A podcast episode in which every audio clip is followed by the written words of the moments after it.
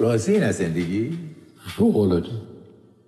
ببین من این شانس رو پیدا کردم که یه چیز به اسم سمفونی نو بتهوون گوش کنم. کجا می‌تونم گوش کنم؟ دوست دارم در آینده در حالی که روشنفکر هاری شدم و بوی ادکلان مشتی میدم داستایوفسکی بشم. I want to thank me. I want to thank me for believing in me. I want to thank me for doing all this hard work. I want to thank me for having no days off.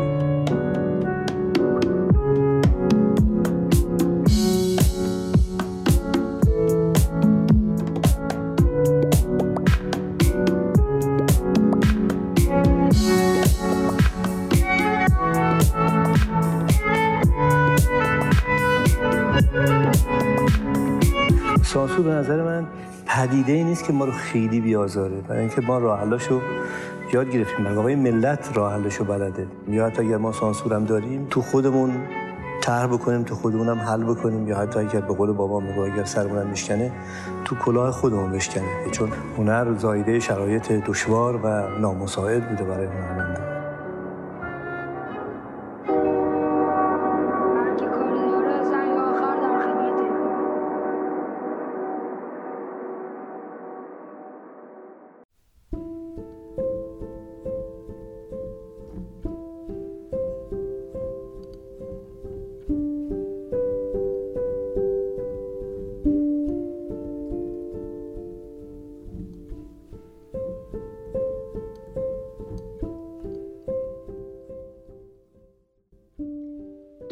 شما همراهان و مخاطبان نازنین رادیو قطار، مهسا نجفی هستم، گوینده جدید این مجموعه و بنا به مشکلاتی که برای خانم فروزانفر نازنین پیش اومد چند مدت ایشون در حال استراحتن و دوباره خدمتشون خواهیم بود. دلتنگتون بودیم. خوبین شما؟ کیفتون کوکه؟ بنده قبل از اینکه بخوام مهمون شما دوستان باشم شخصا شنونده و مخاطب رادیو قطار بودم و به اندازه شما پیگیر. البته همین که صدای من رو از این تریبون میشنوید باید خدا رو شاکر باشیم بابتش، چون یعنی این که ما توی صف مرغ و روغن و خیلی چیزای دیگه از کرونای برزیلی و آفریقایی و انواع جهش یافته دیگرشون سالم به در بردیم و همچنان هم منتظر رفع تحریما و واکسن از زیر سنگیم. با این اوضاع دقیقاً یاد اون سکانس از فیلم پری آقای مهرجویی افتادم، وقتی که زنده یاد خسرو شکیبایی توی تاکسی میزنه زیر گریه و راننده و مسافرای دیگه با گریهش اشک میریزن و باهاش توی غمش شریک میشن. همینها باعث میشه که تیم و مجموعه رادیو قطار در کنار با حضور و حمایت شما دوستان گرانقدر این پادکست رو تهیه و آماده کنه. ما به شما میبالیم و از اینکه ما رو دنبال میکنید متشکریم. و ما شاید گاهی بی‌پرده چیز رو بگیم و با شما درد و دلی بکنیم، اما اینو هم میدونیم که در سطحی ترین حالت ممکن آزادی مطبوعات و رسانه یعنی همین.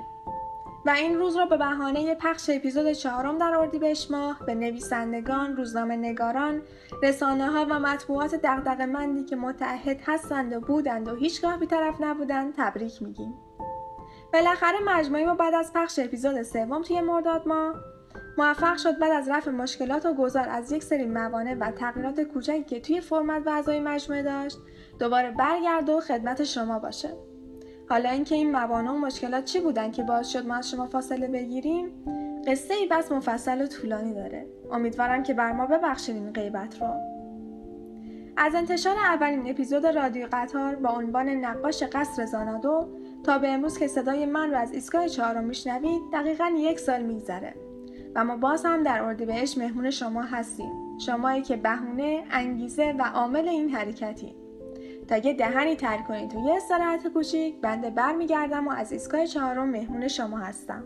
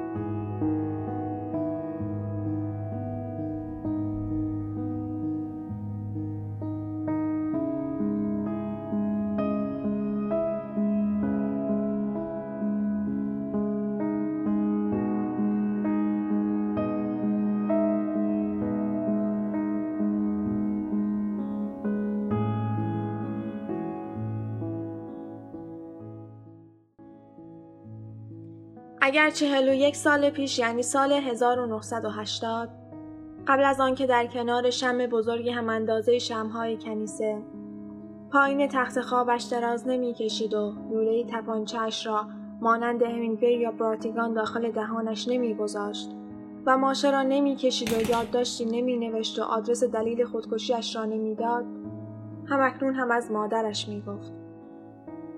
این پسر ناباب و ناآرام ادبیات شاید باز هم با یک فریبکاری تمام عیار از مادرش و اینکه مادرش چه آرزوهای بزرگی برای او داشته و فرزندش را شاهزاده‌ای می‌دیده میگفت. میگفت هیچ بلایی سرم نمیآید، چون قرار است من پایان خوش مادرم باشم. از جنون پیشرفته فرانسه دوستی مادرش مینا میگفت. از سرزمین دوردستی که از هنرمندان در بهترین مکان پذیرایی میکردند و آنجایی که ویکتور هوگو رئیس جمهور شده بود و خاطرات نوجوانیش را طوری که انگار همه چیز پیش چشمش مجسم باشد. میگفت از بوی خوش چوب و رنگ، صحنه خالی که در آنجا با احتیاط توی جنگل مصنوعی دست به ماجراجویی میزد و در برابر منظره غار تاریکی که دهان گشوده بود از ترس خشکش میزد. چهره‌های رنگ و روغنی بازیگران را با آن دوایر سیاه و سفید دور چشمانشان، زمانی را که مادرش جلوی صحنه سرگرم ایفای نقش بود، بازیگران مرد و زن در جامه‌های عجیب و غریب با لب‌های قرمز روشن او را بر زانو می‌نشاندند، صورت‌هایشان به طرز غریبی به زردی می‌زد و همه به او تبسم می‌کردند.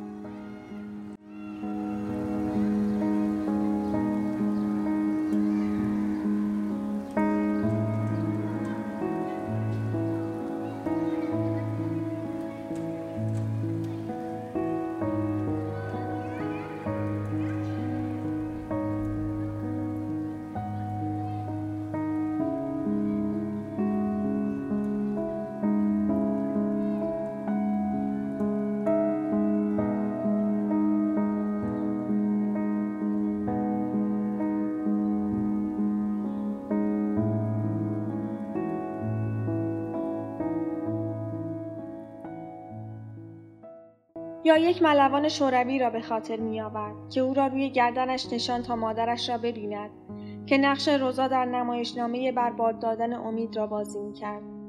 به یاد می‌آورد که نام هنری مادرش روی در اتاق رختکن نوشته شده بود. نخستین کلمات روسی که هجا کردن را آموخت. نینا بوریسوفسکایا. پس اگر مادرش می‌گفت گذشته هنری و مقام و موقعیتش در دنیای کوچک تئاتر روس و در حوالی سالهای هزار و نهصد و نوزده تا هزار و نهصد و بیست مستحکم بوده است، ظاهراً اغراق نکرده است. و از این میگفت که یکی از بازیگران بزرگ سینمای صامت که مادرش را هم در اوان جوانی میشناخت، هنگامی که برای بازی در فیلمی به شهر نیس فرانسه آمده بود، غالباً او را به فنجانی قهوه در تراسی دعوت میکرده و تنها یک بار در حالی که چشمان نافذ خود را از زیر ابروان پرپشتش به او دوخته بود، به طرز مبهمی به او گفته بود مادرت میبایست بیشتر مطالعه میکرد، میبایست هنرکده را به پایان میرساند، به علاوه جوان وقتی که تو به دنیا آمدی دیگر هیچ چیز و هیچ کس برایش اهمیت نداشت.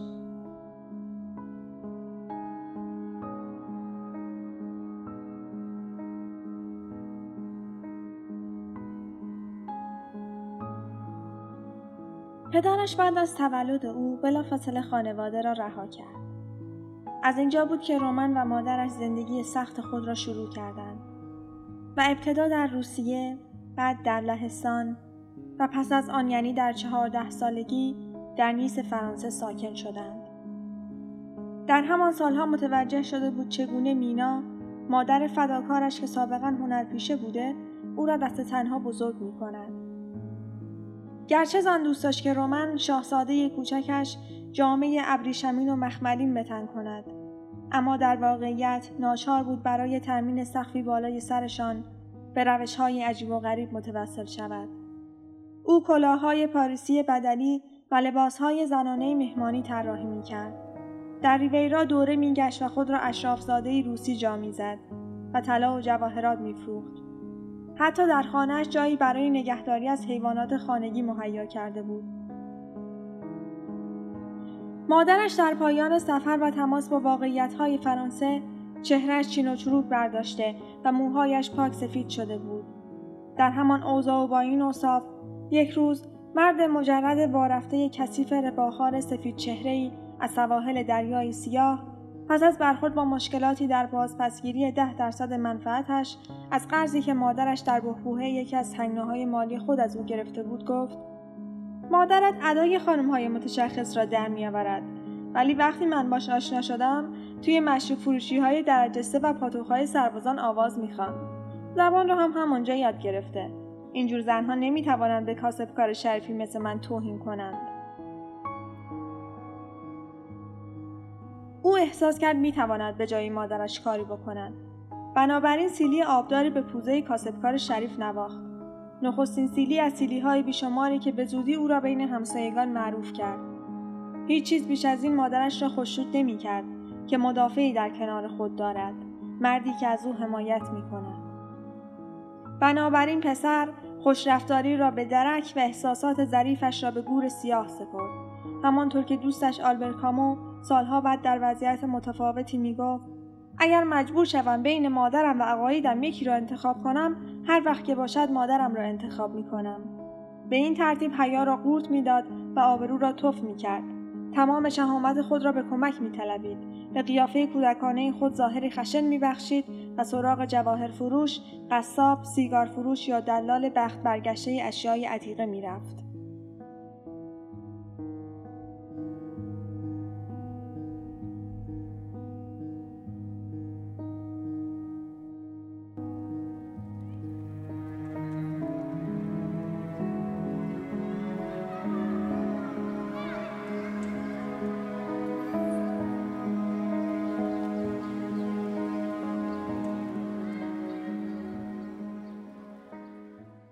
رومن به مدرسه می رفت و مادرش هر روز صبح ساعت ده با شکلاتی داغ که توی فلاس ریخته بود و تکه های نان کره مالیده از راه می رسید. مادرش به هزار و یک کار دست می زد تا زندگیشان را بچرخاند. رومن اگر زنده بود به این اعتراف می کرد که غالباً به دروغ متوسل نمی شوم، چون از نظرم دروغ تبلور بیمارگونه ناتوانی است و مرا از نقطه مورد نظرم بسیار دور می کند. اما وقتی از من بپرسند در کجای ورشو تحصیل کردم، همیشه جواب می دهم در دبیرستان فرانسوی ها. اینجا پای اصول در میان است. مادرم تمام هم و غم خود را صرف این مهم کرده بود و من دلیلی نمی بینم که او را از ثمره کارش محروم کنم.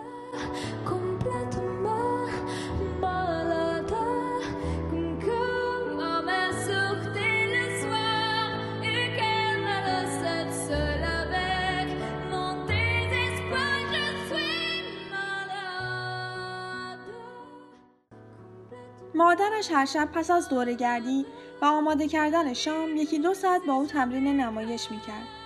با هر بدبختی که میشد نمایشی را در خیابان به اجرا در میآوردند و او مادرش را میدید که از کف زدن و هلهله تماشاگران مبهوت بود و اشکهای شادی از گونه‌هایش فرو میچکید. تنها یازده سال و شش ماه داشت و عصرها که فاحشه‌ها خیابان‌های دور و بر را غرق کرده بودند، او و مادرش برای آن زنهای جوان و مهربان به صورت صحنه آشنا در آمده بودند. رومن دیگر روی صحنه ظاهر نشد مگر شانزده سال بعد، در مقابل تماشاگرانی کاملا متفاوت که مهمترینشان ژنرال شارل دوگل بود. جنگ جهانی دوم برنامه‌های مینا را برای آینده پسرش برهم زد. گرچه او اطمینان داشت که حتی در این وضعیت آشوب زده نیز فرزندش موفق خواهد شد. با اینکه رومن را در امتحان خلبانی نپذیرفتند و دلیلش جز آن نبود که او یهودی بود، سرانجام او خلبان نیروی هوایی سلطنتی فرانسه آزاد شد و آن روز که خبر داده بودند ژنرال دوگل برای بازدید از واحد آنها می رود، تصمیم گرفتند به افتخار رهبر فرانسه آزاد نمایشی اجرا کنند.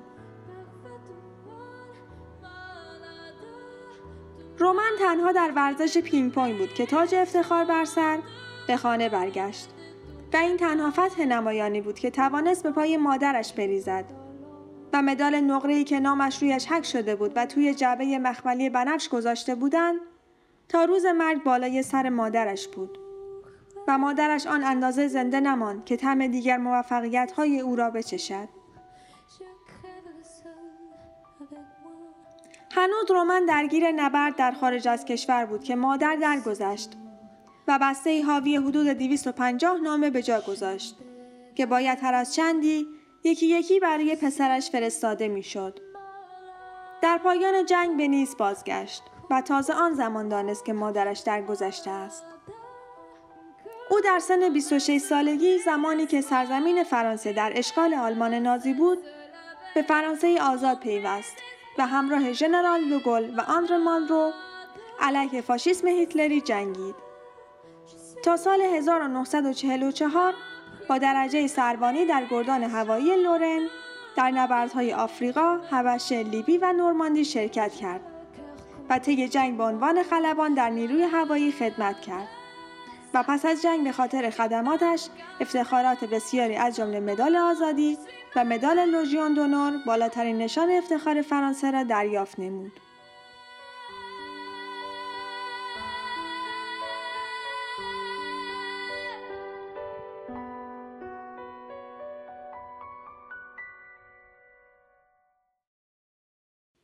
در نوامبر سال هزار و نهصد و چهل و پنج میلادی، فیلسوف مشهور فرانسوی ژان پل سارتر شریک زندگی‌اش سیمون دوبوار را به کافه‌ای در سن ژرمن پاریس برد تا مرد جوانی را ملاقات کند که نخستین رمانش برنده جایزه ادبی مهمی شده بود. سارتر به دوبوار گفت که او می‌خواهد به اون نشان دهد چه کسی رمانی هیجان‌انگیز و استعاری درباره مقاومت فرانسه نوشته است. در کنار همه مشغله‌های رمان، نویسندگی همیشه جزئی جدایی ناپذیر از زندگی او بود. کتاب تربیت اروپایی که در سال هزار و نهصد و چهل و پنج برنده جایزه نقد ادبی شد را در زمان جنگ و در فاصله دو مأموریت نوشته بود. زوج فرانسوی مردی بلندقامت، موسیاه و خوش‌سیما را دیدند که لباس نیروهای هوایی سلطنتی بریتانیا را به تن داشت.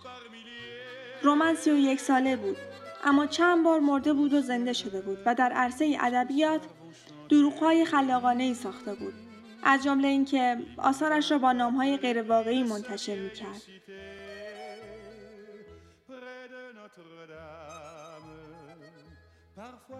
رمان بیست و یک ماه می هزار و نهصد و چهارده میلادی با نام رمان کاتسف در شهر ویلنیوس، پایتخت لیتوانی امروز که آن زمان بخش از امپراتوری روسیه بود، به دنیا آمد. او با ریشه روسی در فرانسه بزرگ شد و بعداً ترجیح داد نام اصلی خود را که رمان کاتسف بود به رومنگاری تغییر دهد. کاتسف به عنوان نام خانوادگی بیش از حد روسی بود. کاتسف برای تبدیل شدن به یک ویولونیست در فرانسه نام خانوادگی خوبی بود، اما برای نویسندگی باید گزینه بهتری را انتخاب می‌کرد. او درباره این نام اینطور توضیح داده که گاری در زبان روسی به معنای سوختن است و این گونه در آتش تطهیر شده‌ام. افزون بر اینها رومنگاری دیپلماتی موقر نیز بود که در نهایت به سرکنسولگری در لس آنجلس منصوب شد که در واقع سفیر فرانسه در هالیوود به شمار می آمد.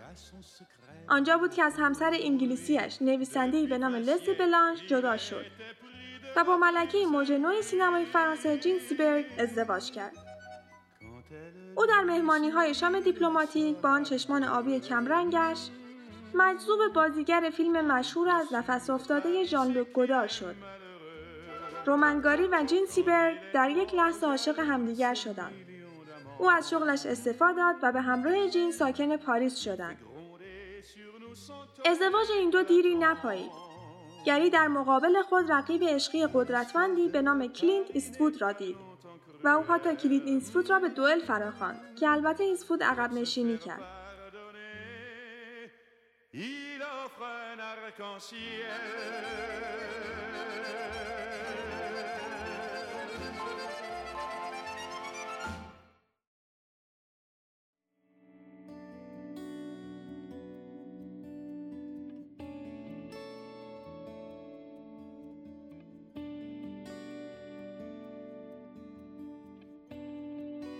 او به شش زبان تسلط داشت، چند هویت جعلی ساخت و به عنوان نویسنده جا زد و به نامشان کتاب منتشر کرد.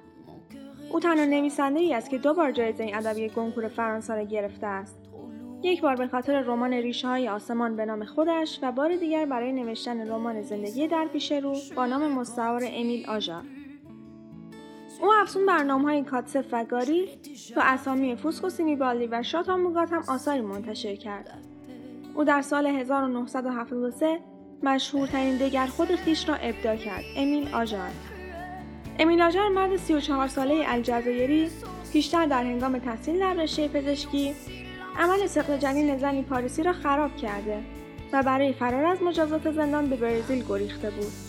توجیه رمانگاری برای غیاب او و در آنجا رمان می‌نوشت. گاری به یاری دوستی در شهر ریو دو ژانیرو دست‌نوشته‌های رمانی که مشغول نوشتن آن به نام آژار بود را از آنجا پست می‌کرد.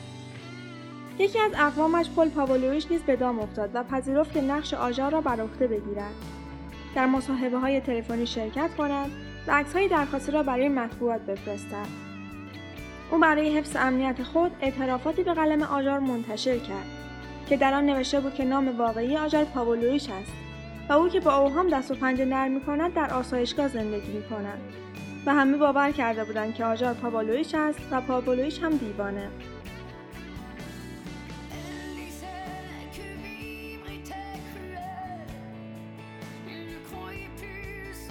بر اساس قوانین سفت و سخت گونکور، این جایزه به هر نویسنده تنها یک بار تعلق می‌گیرد. اما هنگامی که رمانگاری از وکیل آژار خواست که این جایزه را رد کند، او پاسخ داد که غیر ممکن است. و بدین سان ناگهان مکر نویسنده که قصد شوخی و انتقاد داشت، سدیه جدی یافت.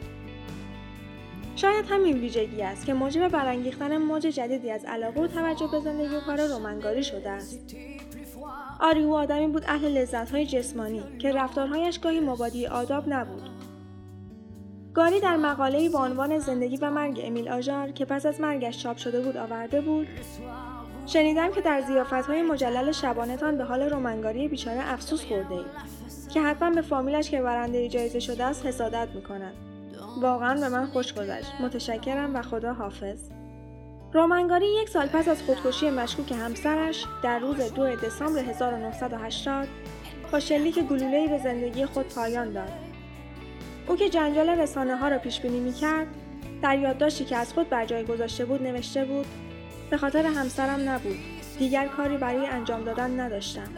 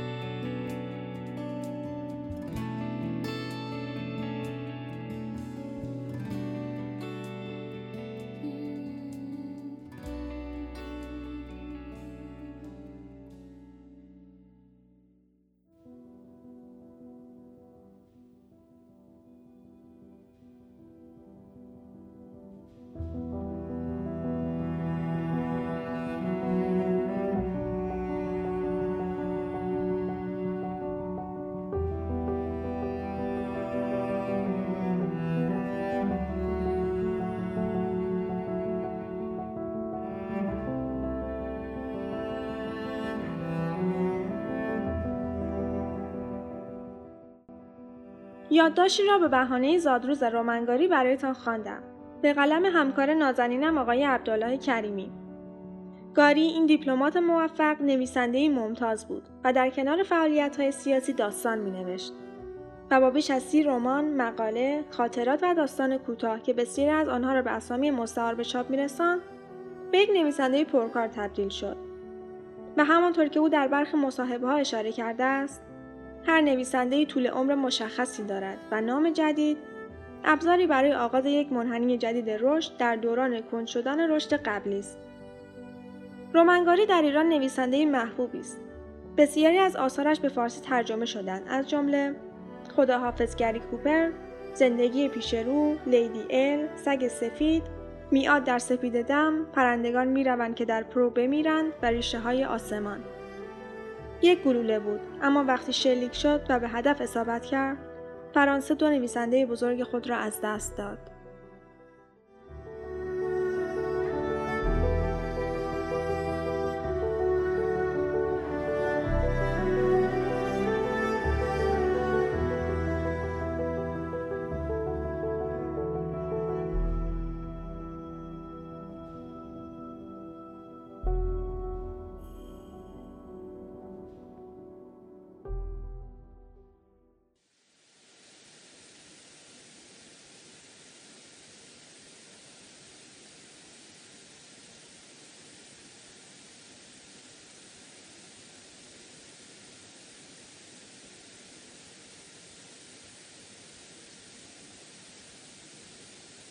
نام روزتا بر صفحه بادمجانی مایل به قهوه‌ای نقش بسته است.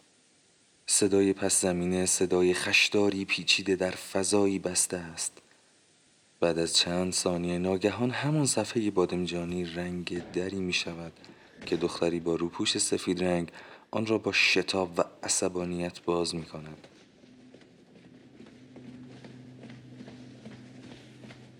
و این گونه ما با شروعی غافلگیر کننده به درون داستان شیرجه میزنیم. در همین سکانس ابتدایی فیلم دوربین روی دست کاراکتر را که همان دختر جوان باشد سریع تعقیب می کند. درها محکم به هم کوبیده می شود و کاتها خشن می باشند. در انتهای این تشنج و تنش‌های موجود در صحنه ابتدایی دختر جوان با کارفرمایش درگیر می شود، چون به تازگی خبر اخراجش را شنیده.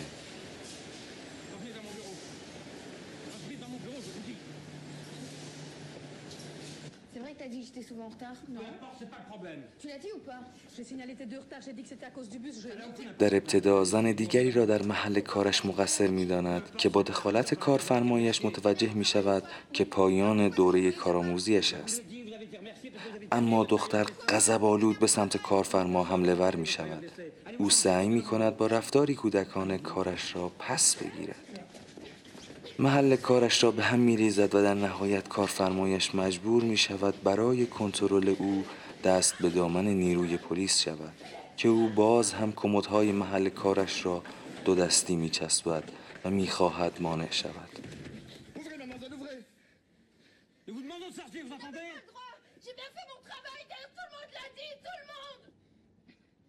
Je n'ouvrais pas la porte, je la force. Allez, ça suffit. C'est moi.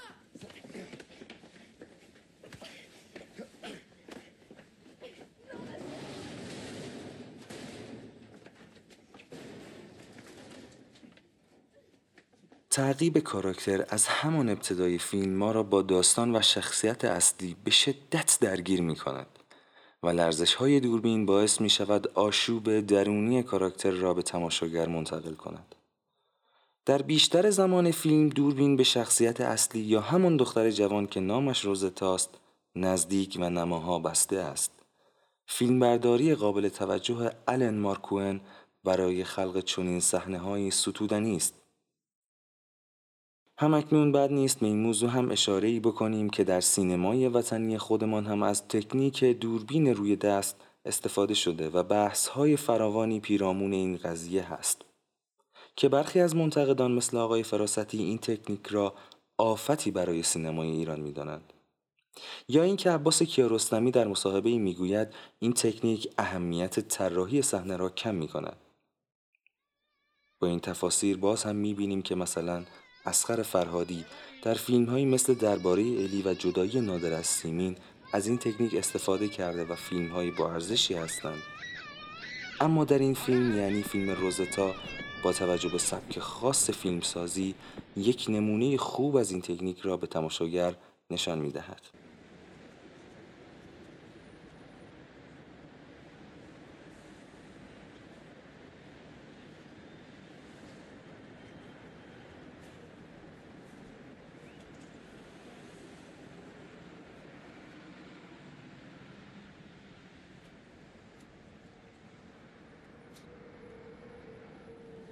همکنون اولین کات بعد از آن مشاجره و اخراج روزتا از کارخانه است. روزتا ایستاده و لحظه‌ای بعد مشغول خوردن کلوچه که بسیار استراب‌آور است، چرا که تمام خشونت سکانس قبلی به چهره او منتقل شده است. جان کاساوتیس زمانی دوستش آلن روبن را فیلم بردار مورد علاقه اش نامید، به خاطر اینکه او کاری میکرد که تماشاگر به چهره بازیگران برسد و آنها را لمس کند. و حالا اگر او می بود عاشق کار آلن مارکوئن با برادران داردن میشد. لبهای گوشتالو، گونه های سرخ و ابروهای کلفت و کمانی بازیگر شخصیت روزتا در سر تا سر فیلم این قضیه را نشان می دهند. داردن ها تهیه کنندگی، نویسندگی و کارگردانی روزتا را با هم انجام دادند.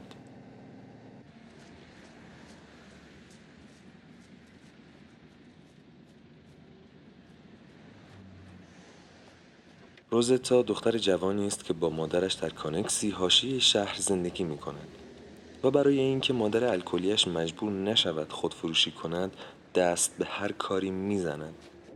او پس از اخراج از کار برای به دست آوردن یک شغل ساده و امنیت شغلی نسبی از هیچ کاری دریغ نمی کند و سعی می کند برای خود زندگی معناداری بسازد. در نگاه اول هیچ روزنه امیدی به روی او گشوده نیست و به نظر می رسد در تاریک ترین و دشوارترین موقعیت ممکن رها شده است. روزتا مجبور است دنیایی را که طالبش هست خودش خلق کند و هیچ امیدی به کمکی از جهان خارج نداشته باشد. این کمالگرایی در روزتا نه تنها در نگاه کارگردانان بلکه در ذات شخصیت اصلی داستان نیز به امانت سپرده شده است.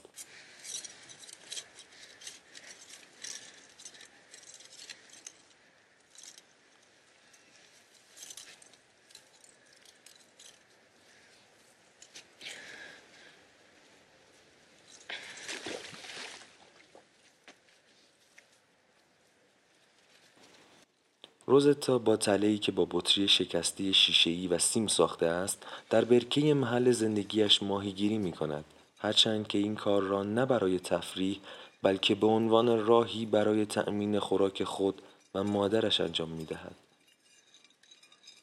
اما باز می بینیم که ماهی‌های نسبتاً کوچک را باز در برکه رها می سازد و در پی صید بزرگتری است.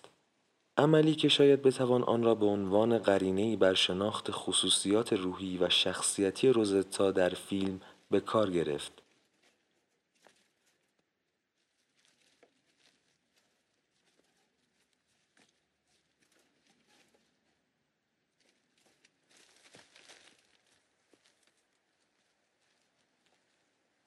نکته اصلی که شخصیت روزتا را خاص می‌کند قانونی است که او از آن پیروی می کند.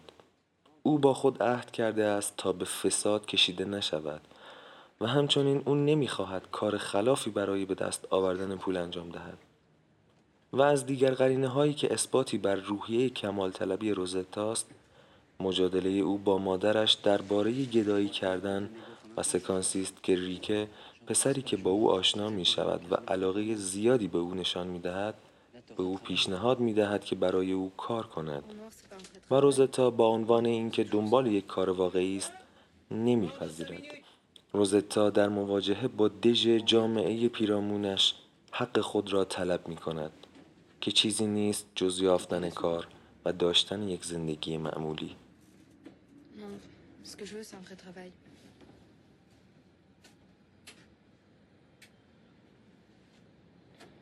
C'est le truc que je fais un peu très bien.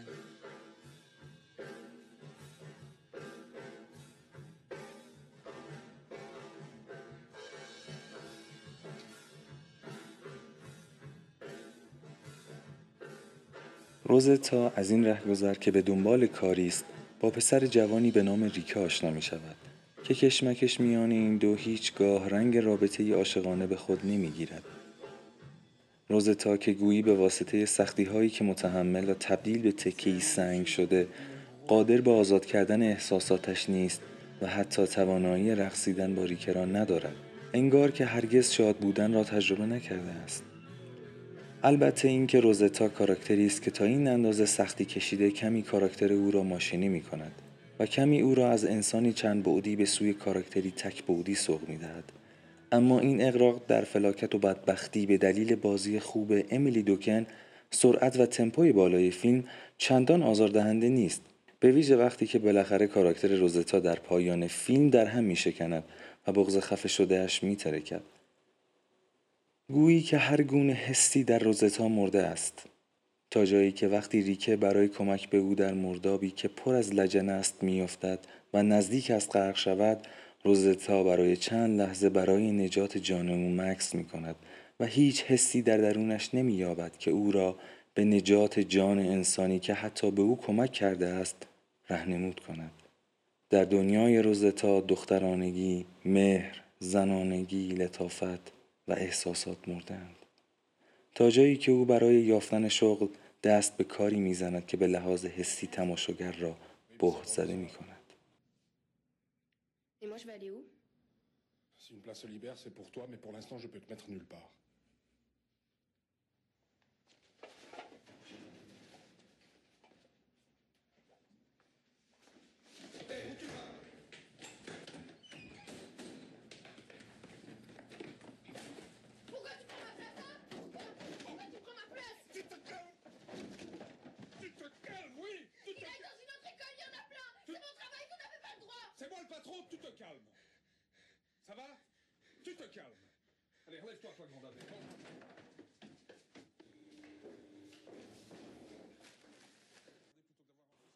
تصور روزتا بر این است که جامعه او را نمی بیند و به حساب نمی آورد. او خود را عنصر فراموش شده‌ای می داند که جامعه پیرامونش او را وانهاده است. بنابراین او نیز شاید ناخودآگاه در مواجهه با عناصر این جامعه دست به مقابله به مثل می زند. کنش روزتا با جامعه بر مبنای رویکرد ستیز برای بقاست، رویکردی که ریشه‌اش در همان برآورده نشدن اساسی ترین نیازهای زندگی انسانی است. او برخلاف خیلی عظیم هم نسلانش نه رقصیدن می‌داند، نه آشنایی با موسیقی روز دارد. او تمام خواسته‌هایش از زندگی را در خانه ریکه پیش از خواب با خود زمزمه می‌کند. من روزتا هستم.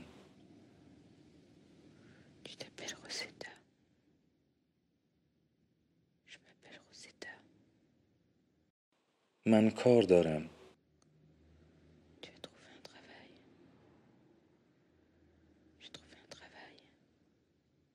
من دوستانی دارم.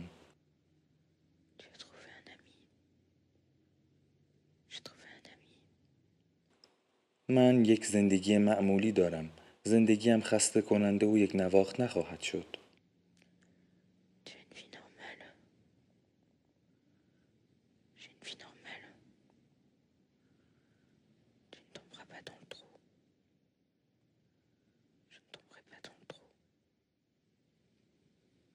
شب بخیر.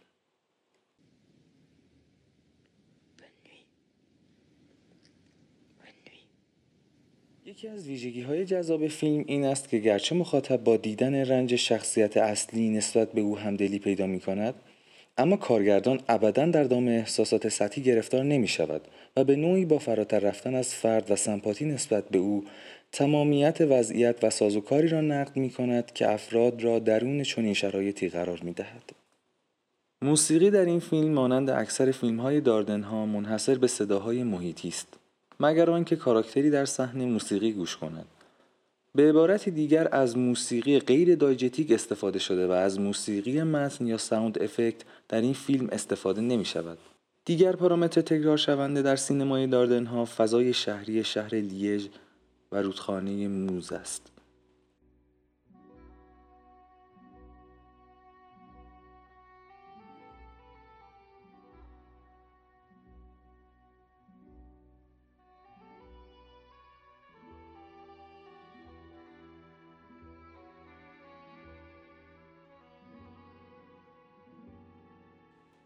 شهری که هر دو برادر یعنی لوک و ژان پیر در آنجا زاده شدند. برادران داردن در گفتگویی درباره این الهام از محل زندگیشان این گونه پاسخ دادند: ما همواره در ناحیه سرنگ در حاشیه رود موز فیلم می‌سازیم. به این فضا و محیط نیاز داریم. به هوای آن وابسته ایم. همه کودکی و جوانی خود را در اینجا گذرانده ایم. شهر را مثل کف دستمان می‌شناسیم بدون اینکه حقیقتاً به درون همه جایش رفته باشیم. آدم‌هایی که در نقاط مختلف آن زندگی می‌کنند، مثل کارخانه‌ها، کافه‌ها، خیابان‌ها و محله‌ها را می‌بینیم و می‌شناسیم. حس مشترک آنها را درک می‌کنیم، اینکه چگونه وقتی بیکار می‌شوند به درون خود فرو می‌روند و یأس آنها را فرا می‌گیرد. از دیگران واهمه دارند و با سوء ظن به دیگران می‌نگرند. اینکه چگونه شرمساری حاکم می‌شود. استادمان آرمندگتی به ما یاد داد که چگونه از حالت رخوت بیرون بیاییم، چگونه به جستجوی نشانه‌های انسانی و علائم گمشده امیدهایشان برخیزیم. او همچنین به ما یاد داد فرم را بیاموزیم و سپس همین فرم را در هم بریزیم و تکنیک را عوض کنیم. چیزی که برادران داردن در دوران کار با آرمندگتی آموختند این بود که فیلم قابلیت‌های خلاقانه و سیاسی فراوانی دارد و از آن میتوان به عنوان بهترین وسیله جهت ثبت وقایع، حوادث تاریخی و تغییر و تحولات جامعه پیرامون خود استفاده کرد. و این امر آن دو را متقاعد کرد تا به سوی هنر سینما، در آن زمان سینمای مستند، بروند. برادران داردن پیش از اینکه دست به ساخت فیلم داستانی بزنند، در شرکت فیلمسازیشان حدود شصت فیلم مستند تولید کردند. از همین روی مستندواری نوع ساخت فیلم‌های داستانیشان شاید موضوعی طبیعی جلوه کند. استفاده از کادرهای بسته، دوربین روی دست و نور طبیعی صحنه عمده‌ترین ابزار سازندگان در این مستندواری بوده است. برادران داردن هرچند که هیچگاه صراحتاً اعتراف به داشتن دیدگاه‌های سوسیالیستی به معنای سیاسی اجتماعیش نکردند، اما مضامین فیلم‌هایشان نمایشگر دغدغه مشترکشان با پیروان این مکتب سیاسی است. البته با توجه به موقعیت جغرافیایی بلژیک در شمال اروپا و در نزدیکی کشورهای اسکاندیناوی، شاید بتوان خاستگاه این دغدغه را نه در دیدگاه‌های تزریقی سیاسی بلکه در بطن تاریخی جامعه جست. همین حفظ فاصله با دیدگاه‌های سیاسی، فیلم‌های برادران داردن را در موضع انسانی‌تری قرار داده است.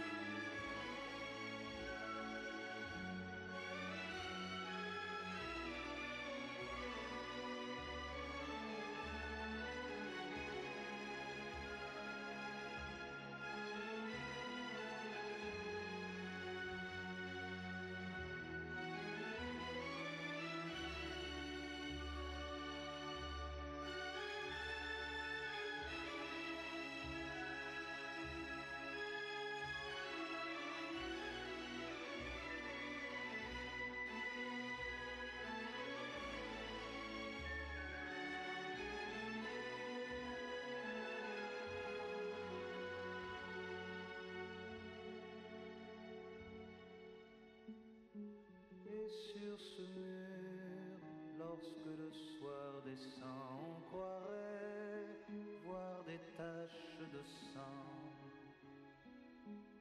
Ce ne sont que des roses.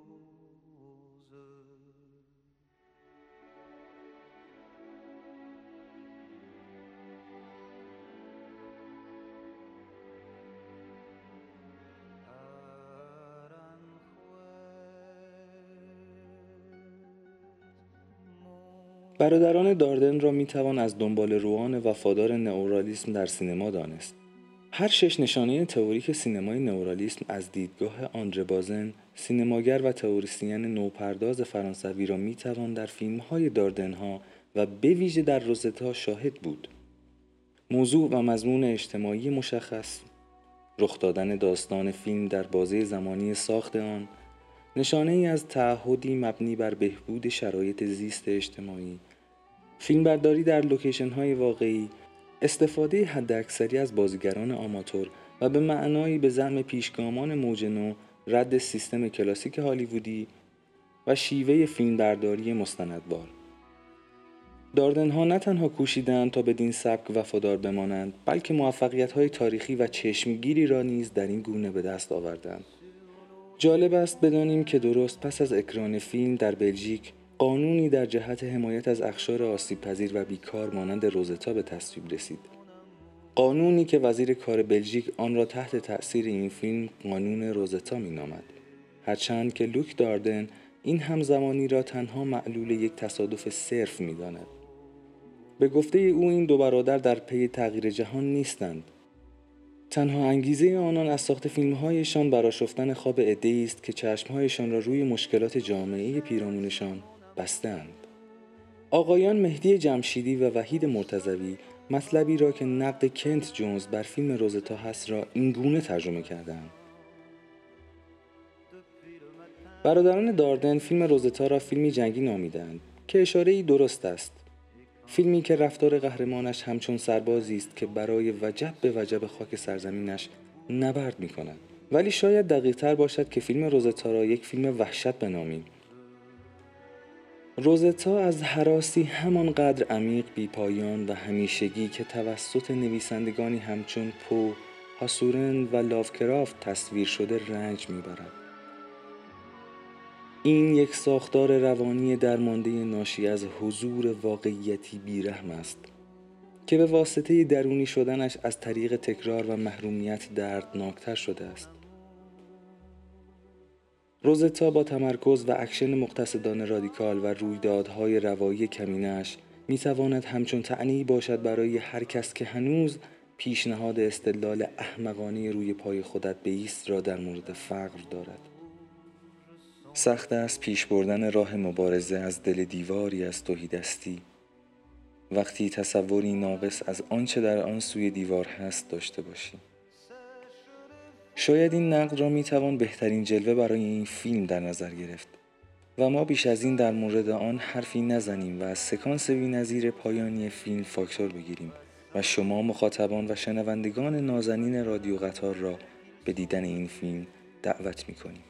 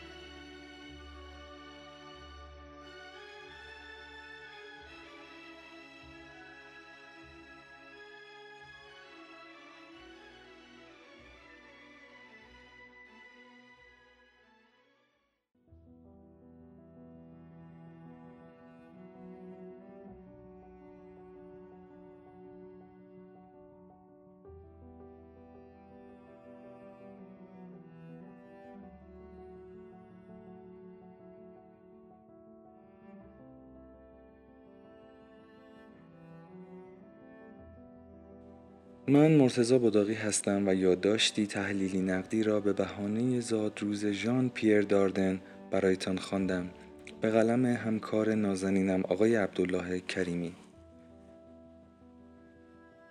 برادران داردن، این زوج فیلمساز، هر دو در لیژ بلژیک به دنیا آمدند. برادر بزرگتر ژان پیر داردن زاده بیست و یکم آوریل هزار و نهصد و پنجاه و یک و برادر کوچکتر لوک داردن زاده دهم مارس هزار و نهصد و پنجاه و چهار می باشد. آنها فیلم روزتا را در سال هزار و نهصد و نود و نه ساختند و امیلی دوکن با بازی در نقش روزتا به عنوان نخستین تجربه بازیگری توانست جایزه بهترین بازیگر را از جشنواره کن نصیب خود سازد. آنها همچنین با این فیلم موفق شدند تا در رقابت با فیلمسازان برجسته مانند دیوید لینچ، پدرو آلمودوار، راول لوئیز و تاکشی کیتانو نخل طلای کن را دریافت کند. به نقل از برادران داردن، یک فیلم خوب مثل کسی است که با شما دست رفاقت بدهد.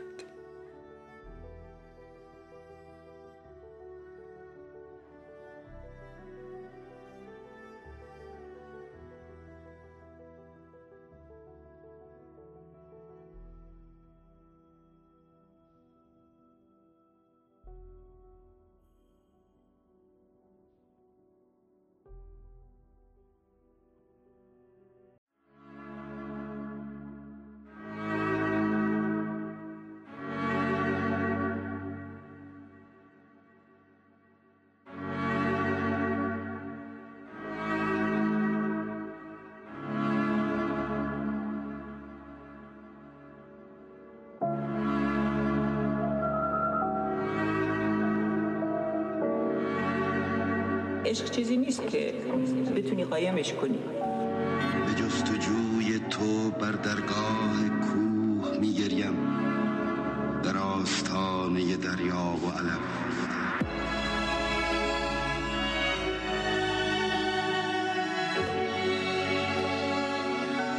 در چار راه فصول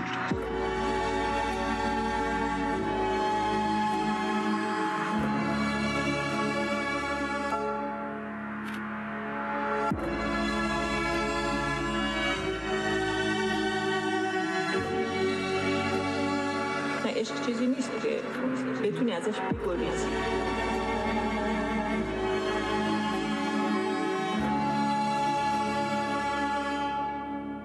خب به آخرین پارت از این اپیزود رسیدیم.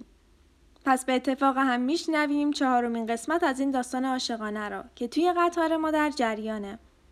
و واسه مخاطبایی که اخیراً به قطار ما پیوستن، اینم بگم خدمتتون که عاشقانه‌ای در پس کافه عنوان مجموعه داستانی دنباله داره با اجرای فرشاد مهدیزاده و بر روی نوشته‌ای از عبدالله کریمی.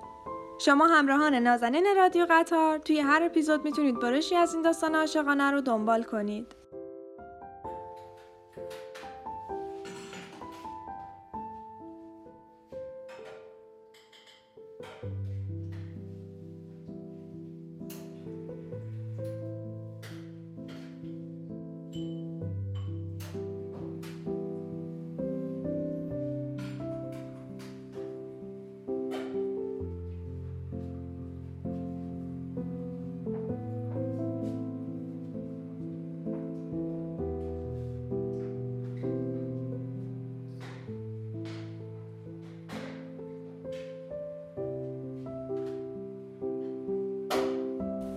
یاد گرفته بودم در کافه ها گم شوم.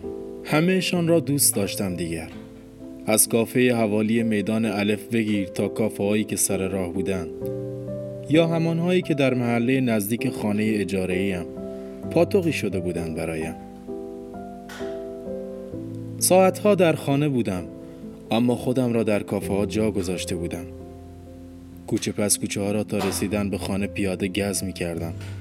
اما درگیرتر از همیشه به پستوهای ذهنم حمله ور می شدن، طوری که انگار هم غم نبود مادر یا اینکه پدرم مرا بیرون انداخت تا با آن زن تنها باشد را فراموش کرده بودم.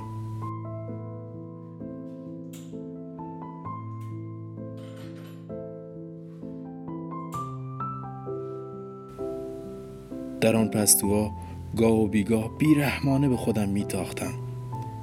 دیوانه چه شده ای؟ چرا باید انتخاب شخصی دست نیافتنی و آنقدر دور اینگونه قبل از برخورد با او کلمات را با خود ادا کنی تا مبادا با او بر بخورد؟ از این کافه به آن کافه رفتنت چیست؟ اصلا درد و مرزت چیست؟ نکند گمان میکنی این همان تلنگر به زنگاه عشق شیداییت است؟ خودت را جمع کن. پس کی هوای خودت را داری؟ زل بزنی به عکس‌های دزدکی آن دختر رو زیر لب شاملو زمزمه کنی، دلبرت پرنسسوار به سویت پرواز می‌کند.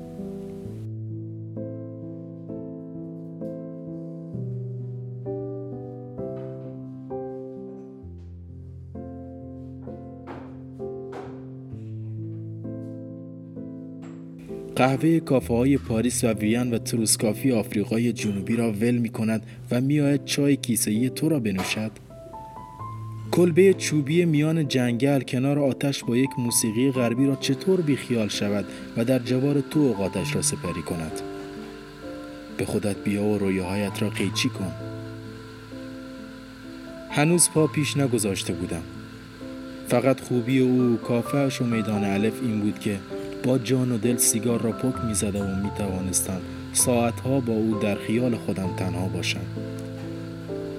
چشمان کره‌ای و تنگش را نظاره‌گر باشم. آن موهای فر و دستان کشیده‌اش را لمس کنم.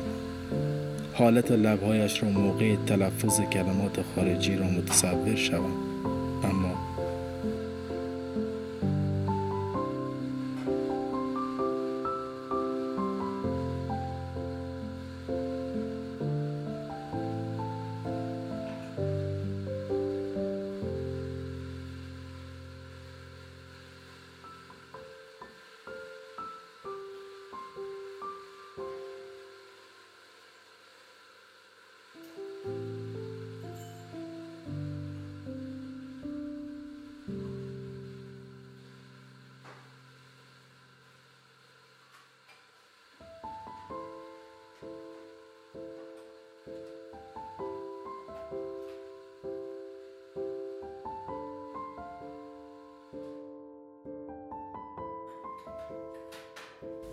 همان اول که وارد این کافه واقع در واگن بیست و هفت شدم، از من پرسید که قبلا در رادیو کار کردم یا نه.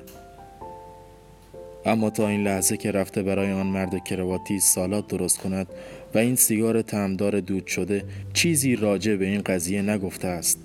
میدانید، یک طور دم دستی و معمولی از من سوال نکرد.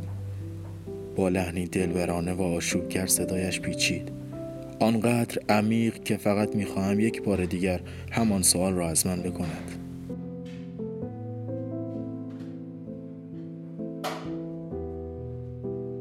تا کلمات از دهانش خارج شد و به گوشم رسید، قبل از هر چیزی میخواستم به او بگویم هزار سال پیش، شبی که ابر اختران از دور دست میگذشت از فراز بام من، صدام کرد. چه آشناست این صدا. و ابتهاج همان گونه نازنین روبرویم می نشست و ادامه می داد. همانی که از زمان گاهواره می خیلش، همان که از درون من صدا می کند. هزار سال میان جنگل ستاره ها پی تو گشتم. ستاره‌ای نگفت که از این سرای بی کسی کسی صدا کند. همان که از گاهواره می شنیدمش، همان که از درون من صدام می کند.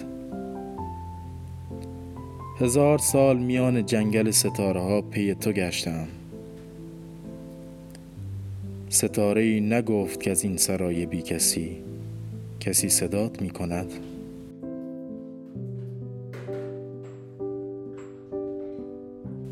و من در پاسخ بگویم هنوز دیر نیست، هنوز صبر من به قامت بلند آرزوست. عزیز همزبان، تو در کدام کهکشان نشسته ای؟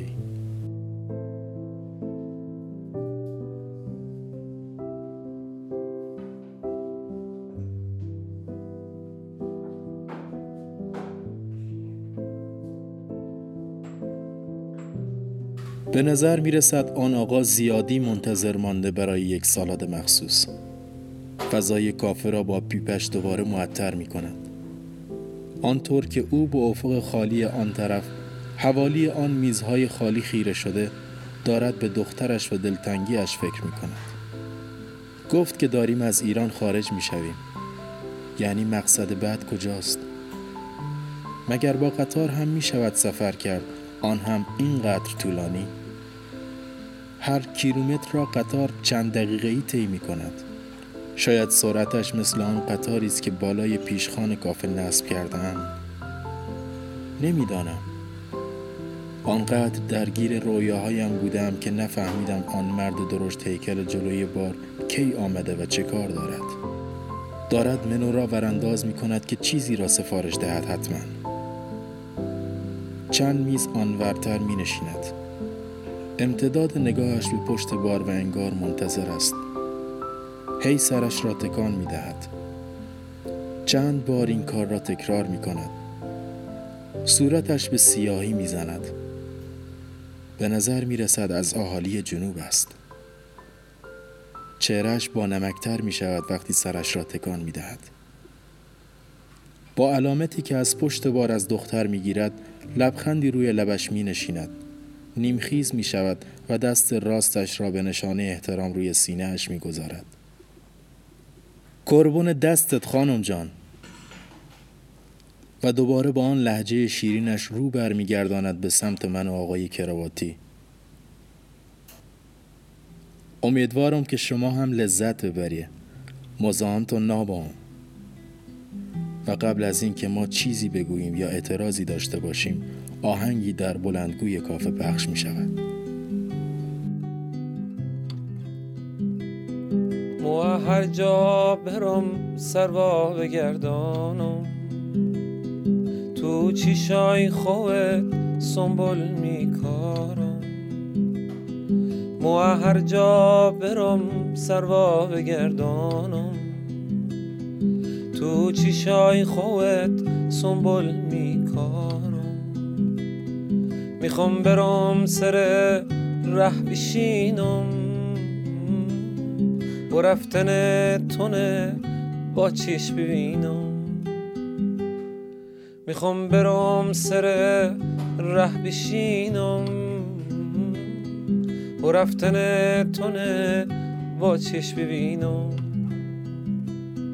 بیا بیا بیا بیا بیا بیا بیا بیا بیا بیا بیا.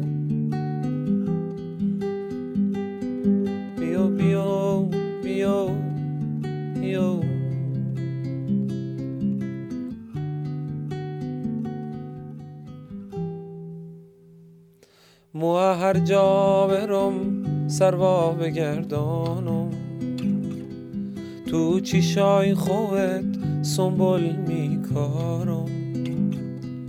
مو هر جا برم سر وا بگردانم، تو چشای خودت سنبل میکارم. مو هر جا برم سر وا بگردانم، تو چشای خودت سنبل میکارم. میخوام برم سر ره بشینم و رفتن تونه با چیش ببینم، و رفتن تونه با چیش ببینم.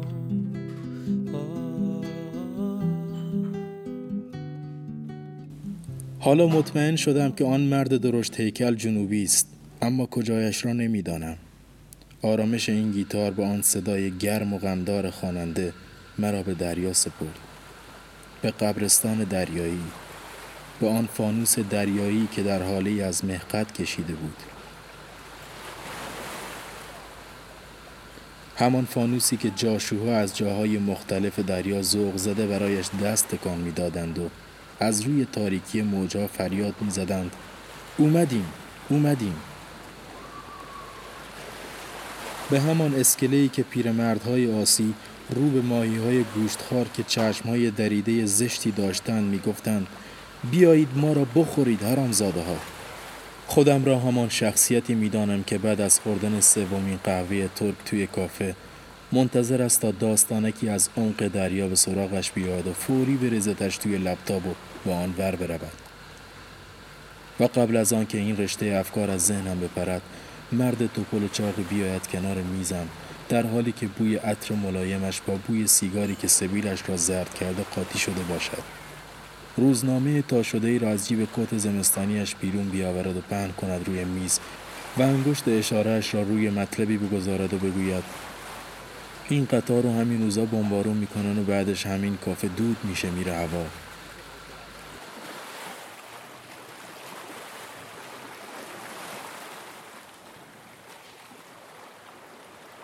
و آن دختر با اضطراب و دلهوره سالاد مخصوص و سفارش ها را بیخیال شود و از پشت بار جلدی به من پناه آورد. از من بخواد داستان را طور دیگری به یاد بیاورم یا طور دیگر آن را بنویسم. و این مرد جنوبی یک پاکت بهمن کوچک را به من هدیه کند و بگوید: موقع خانوادم داره مرتون فرانسه، تو به خدا نهلی داستان طوری تمام بگو. مرد کراواتی هم با بغض از دخترش بگوید و پیپش را به سمت من تعارف کند. دختر از این دو مرد بخواهد که من او را تنها بگذارند تا از این بگوید که شیارهای مچش به خاطر از دست دادن عشقش بوده و خیال مرا راحت کند که تا زمانی که من در این قطار و کافه نشستم هیچ وقت به فکر رفتن پیش مادر بزرگش نیست. و اعتراف کند واگن بیست و هفت هیچ وقت خانم زیبا کلام و کافه بیست و هفت نمی شود.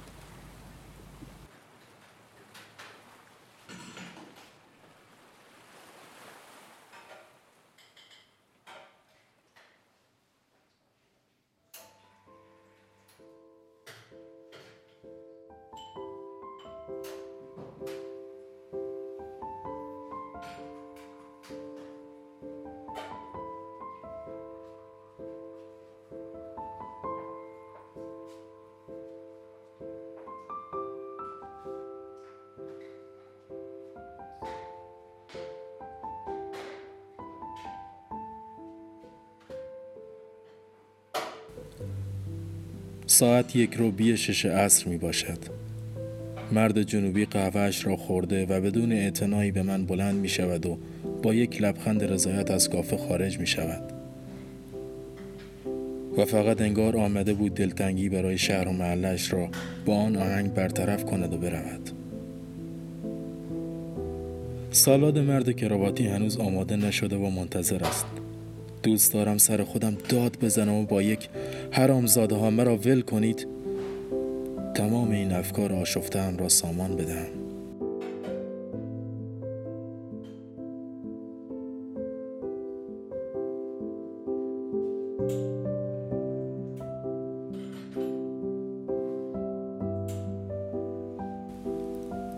قاعده‌اش این بود که نشست‌هایشان رأس ساعت یک رو به شش عصر تمام شود، اما همیشه بیشتر از آن موعد طول می‌کشید. پسر و دختر اکثراً بدنهایشان را تتو کرده بودند. یکی مچ پاهایش را، آن یکی انگشتان دستش را. دیگری عقربی طبیعی روی گردنش جا خوش کرده بود و آن یکی چهره فلان بازیگر را با افتخار روی ساعدش طرح زده بود. و همیشه آن قسمت‌ها بیرون بودند و در معرض نمایش. یک مشت جوان بیست و هفت ساله که دور میزی جمع می شدند و رهبرشان فریده بود. گاهی موسیقی پاپ را نقد می کردند و ابی و قمیشی و داریوش را تحلیل می کردند. از فلان گیتاریست خارجی مثل استاستون و کنسرت های خیابانیش می گفتند و دقیقه ها کنسرت هایش را روی پرده کافه پخش می کردند و بی صدا و لال محو او می شدند.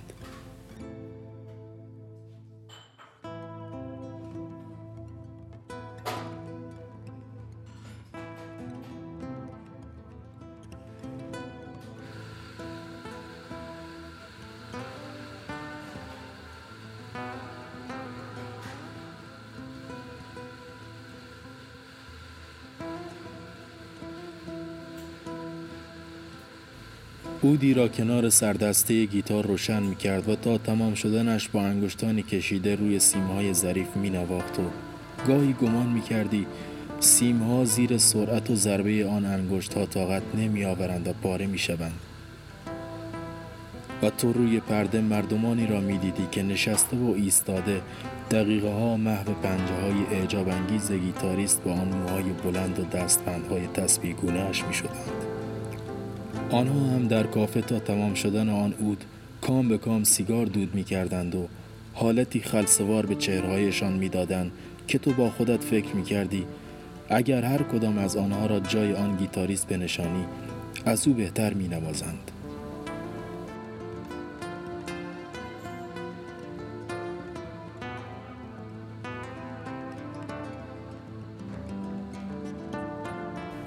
تمام که می شد از سبک فلامنکوی نواخته شده و اینکه ساز لهجه اسپانیایی دارد می گفتند.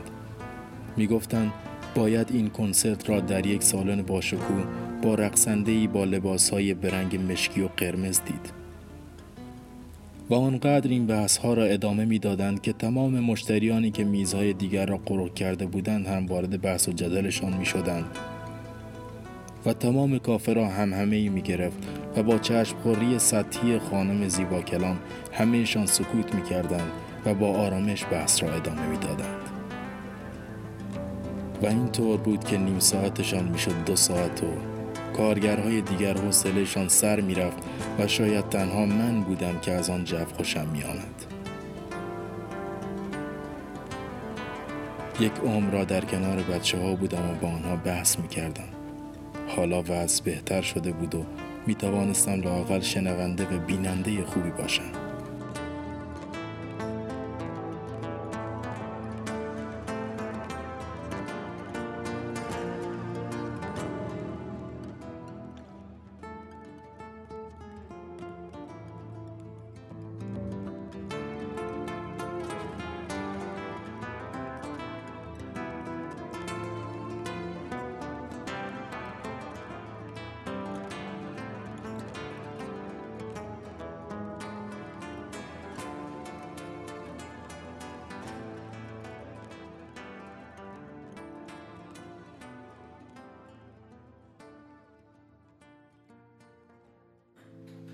بالاخره سالاد آن مرد کرواتی روی میز نشست و دختر در حالی که داشت از مرد دور میشد به او گفت که چیز دیگری نیاز ندارد، به سمت من آمد.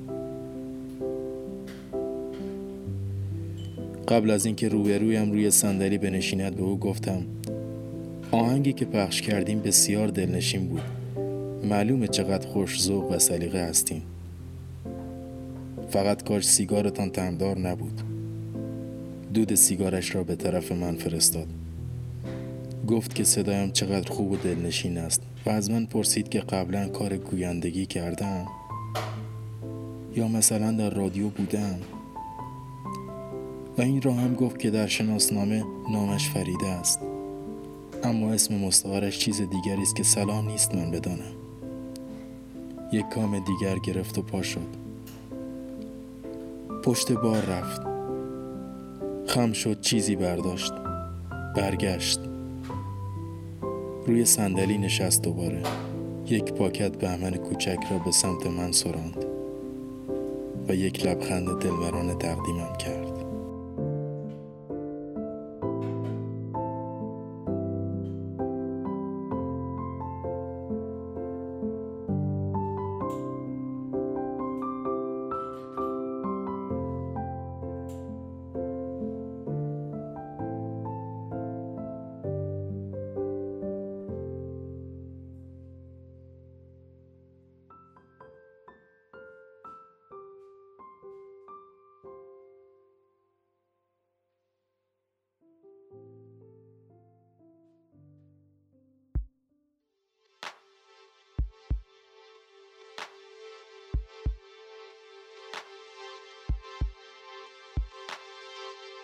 سرم تو سطل اشغال محله، ولی پی چیزی نیستم. این تو تو سرم فکر لخته شده مثل خون تو دو تا کیسه سیاه و یه گره کور. زیادی نزدیک شدم به حقیقتشون، انگار که انداخته باشنم دور. به پایان ایستگاه چهارم رسیدیم و امیدواریم این تحفه ناقابل و این قسمت رو از ما پذیرا بوده باشین و به جانتان نشسته باشد.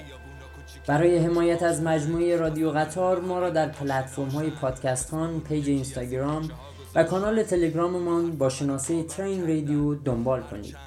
و در آخر این اپیزود با توجه به اتفاقات تلخ و فجایعی که این روزها در کمال ناباوری رخ میدن، بی‌تناسب نیست قسمتی از ترک عدم با اجرای بهرام نورایی عزیز را پخش کنید و شما مخاطبان نازنین رادیو قطار را تا ایستگاه بعد به روزهای خوشایند و شایسته که سزاوارش هستید می سپاریم. بدرود. من گذشتم از خودم و شدم قهرمانشون و الان دو روزه که نیستم الان دو روزه که نیستم الان دو روزه که نیستم الان دو روزه که نیستم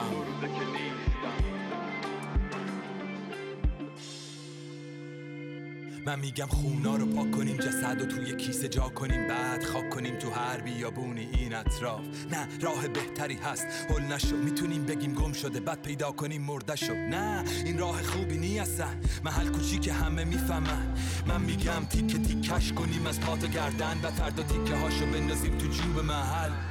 یه ایده دارم، یه ایده خوب، چرا تیکه هاشو بندازیم تو جوب اینجوری که جوب میگیره بو میپیچه تو محل به جاش. از سر تا پاش ببریم و صبح بریزیم تو چند تا سطل آشغال، تو چند تا محله که کسی بوشو نفهمه. دست به جنبونی تا نگنده آشغالا رو زود